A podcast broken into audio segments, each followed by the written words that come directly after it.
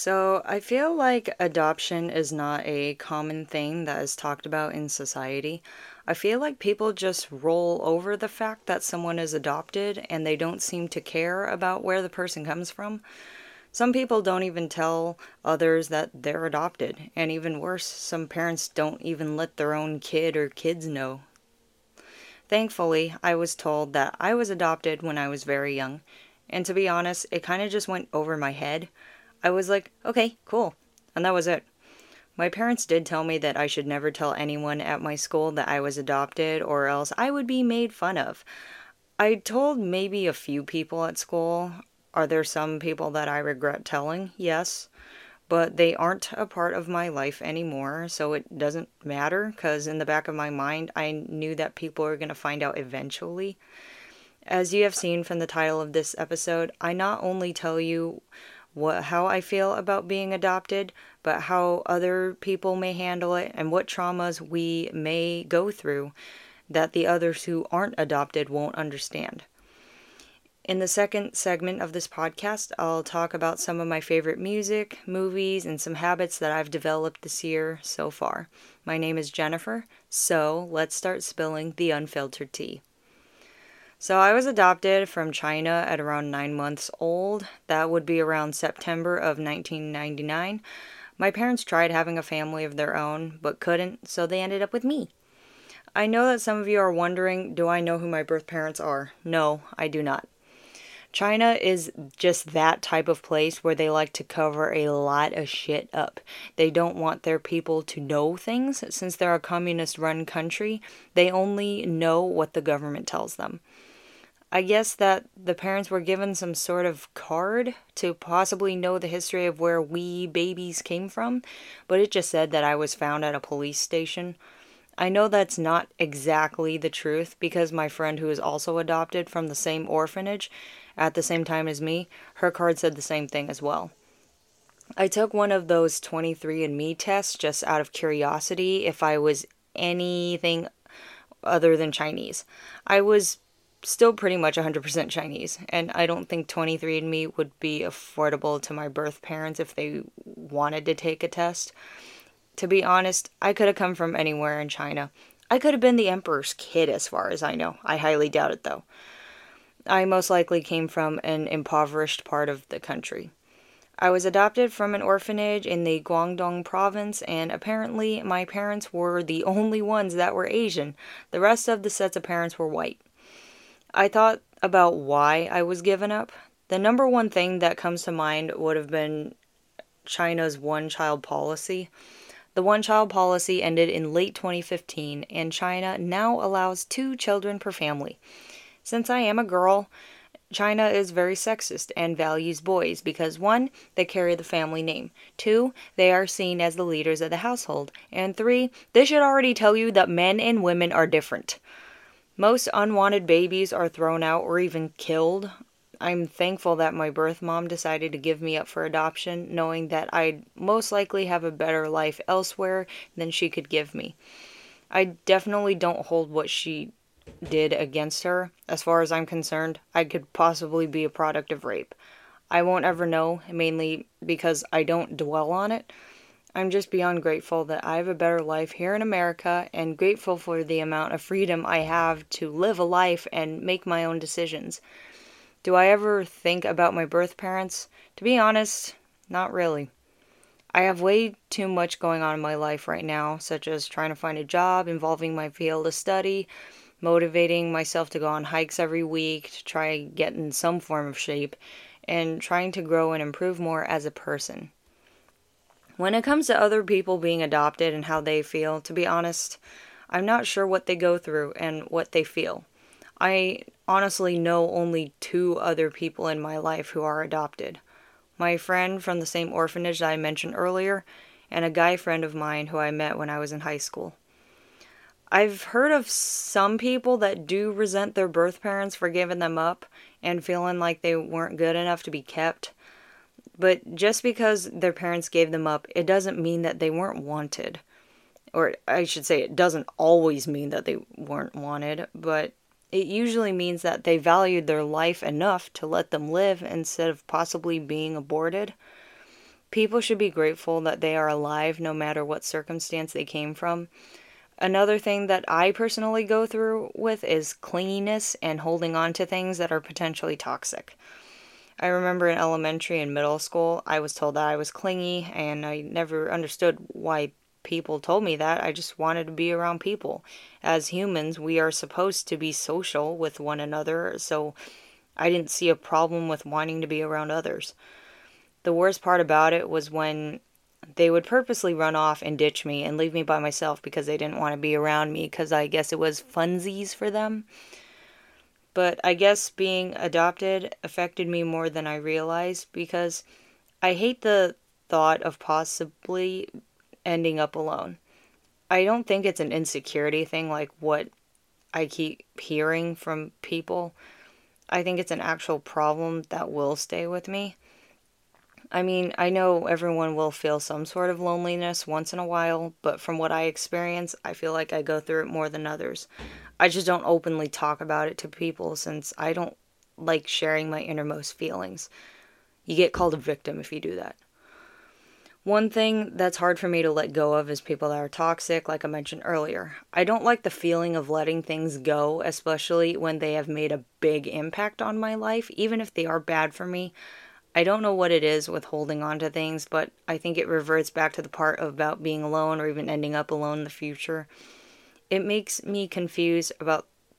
Okay, I would say that the one thing that has made me very confused about people is the ones that were unplanned, but they turn out to be pro abortionists no matter what the circumstances, mainly because they're parents chose life over death.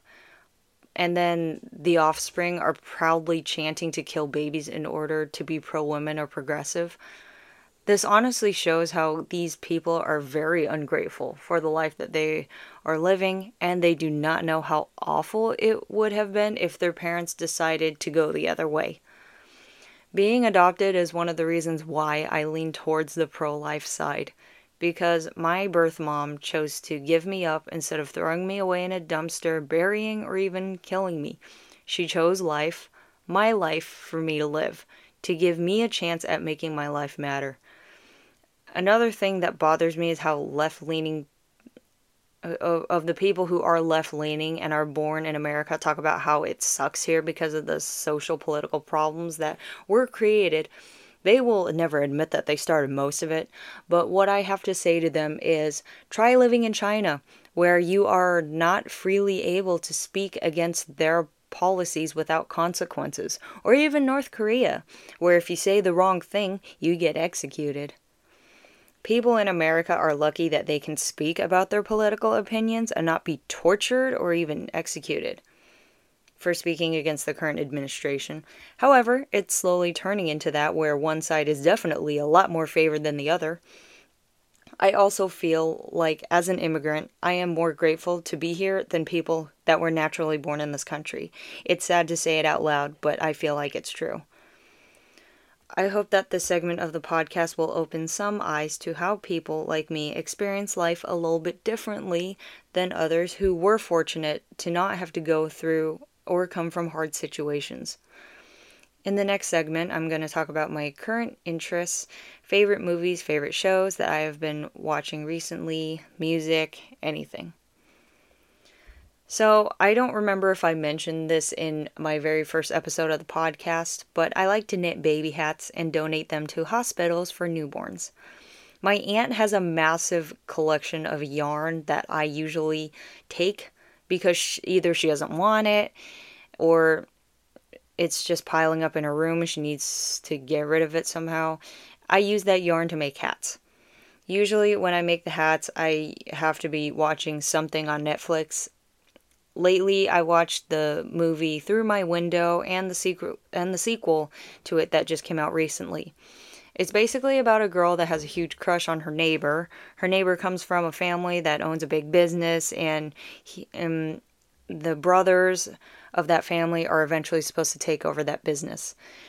His parents don't want him to date her, but I won't spoil the ending. The movie is originally supposed to be in Spanish, but I personally turn on the English dub option because I'm the type of person who cannot keep up with the subtitles fast enough, especially when they talk really, really fast. And I also won't pay attention, which leads to me getting bored. Another thing that I have watched is Catching Killers. It's basically talking about like serial killers that have existed and how they eventually caught and arrested them. It's a pretty interesting show. It's also kind of sad to hear how crazy that person is and also how many lives they took away. Uh, I don't know what is up with crime stuff. It might be because my mom watches it. I am into it too. Um, when it comes to TV shows, I still watch Jersey Shore. I know it's considered trashy among people, but it's just really entertaining. I don't know what it is about it. It's just trash entertainment that that honestly just I don't know, it just entertains me somehow. But I don't really watch the original Jersey Shore series since that ended a while back. I've basically been watching Jersey Shore Family Vacation, which is the spin-off version where it's the same people um, I actually heard that Sammy Sweetheart is coming back to the show in this upcoming season. Um, I would say that my favorite person is Angelina, only because she is always being shat on for being honest about her feelings, and I relate to that on a big level. I do agree that sometimes she doesn't handle situations uh, that I would personally of how I would personally solve it, and she also doesn't know how to handle situations at the right time. But the feelings that she has are valid. Every person in that group literally picks on her, especially Mike the Situation and JWoww, because she is thriving and they secretly don't want her to be happy. I definitely did hate Angelina in the original series since all she wanted to do is just talk shit about everybody.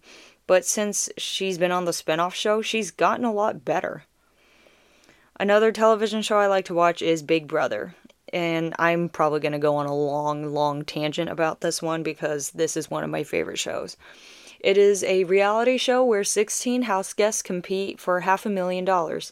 The point of the game is to stay in the house as long as possible without getting voted out by your other housemates. Every week there is a thing called head of household, where that title must be won by winning in a physical or mental type competition. The person that earns the title is safe for the week and cannot be voted out of the house. The head of household has to nominate two people for eviction. Those nominees that the head of household, and three other players are selected by random draw will compete in another competition called the Power of Veto, where if one is victorious, they will have the power to take down a person who is nominated or leave the nominations the same.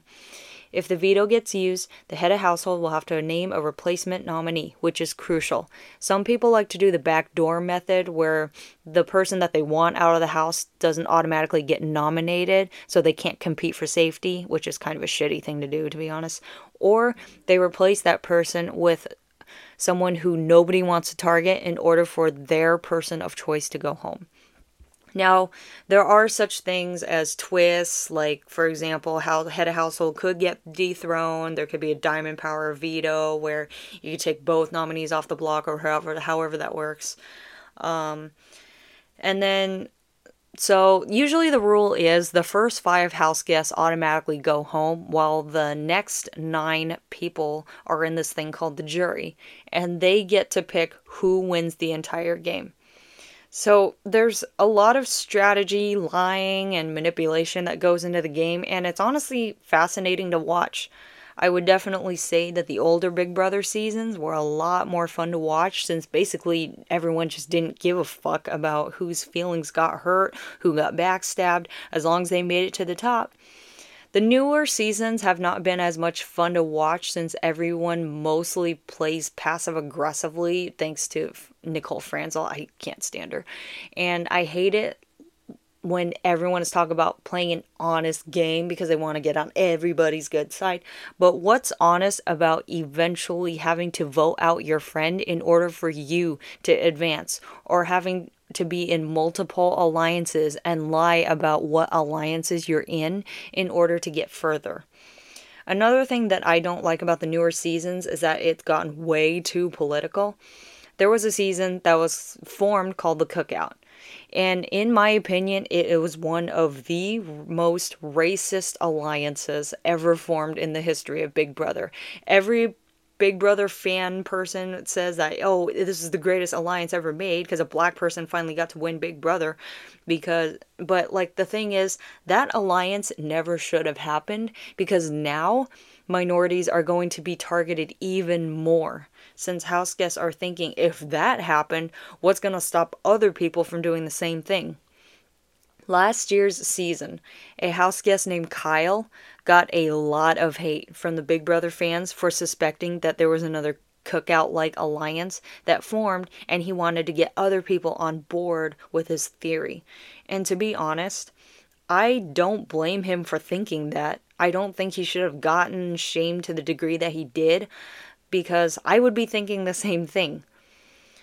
However, that is something you don't say out loud, especially since he is a white person and white people tend to be shamed to the hundredth degree.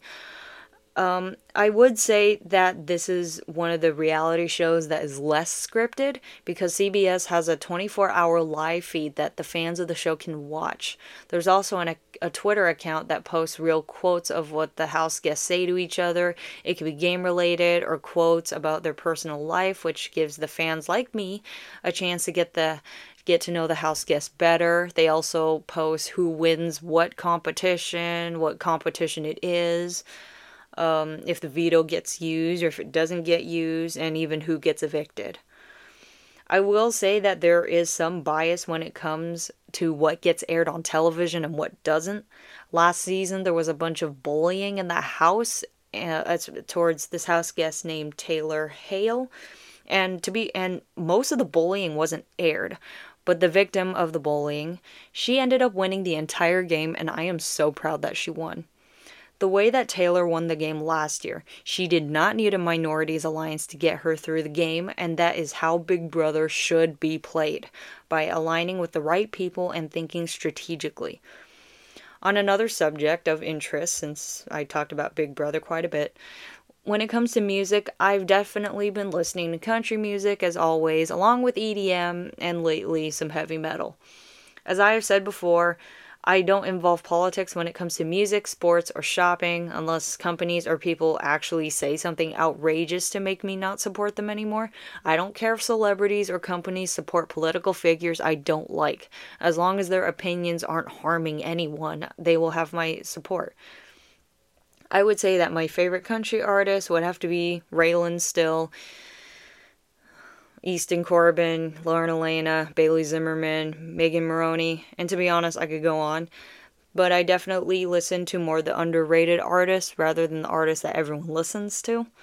I definitely think that Morgan Wallen, Luke Combs, Hardy, Jason Aldean, Carrie Underwood, Miranda Lambert are definitely talented people. I just don't play a lot of their songs in the car because it honestly overplays on the radio, and when a song overplays, I get tired of it, which is why I steer clear of the very popular songs of theirs because I think their underrated songs deserve some love too. Another interest of mine that I mentioned earlier in the episode is going on hikes with my two best friends.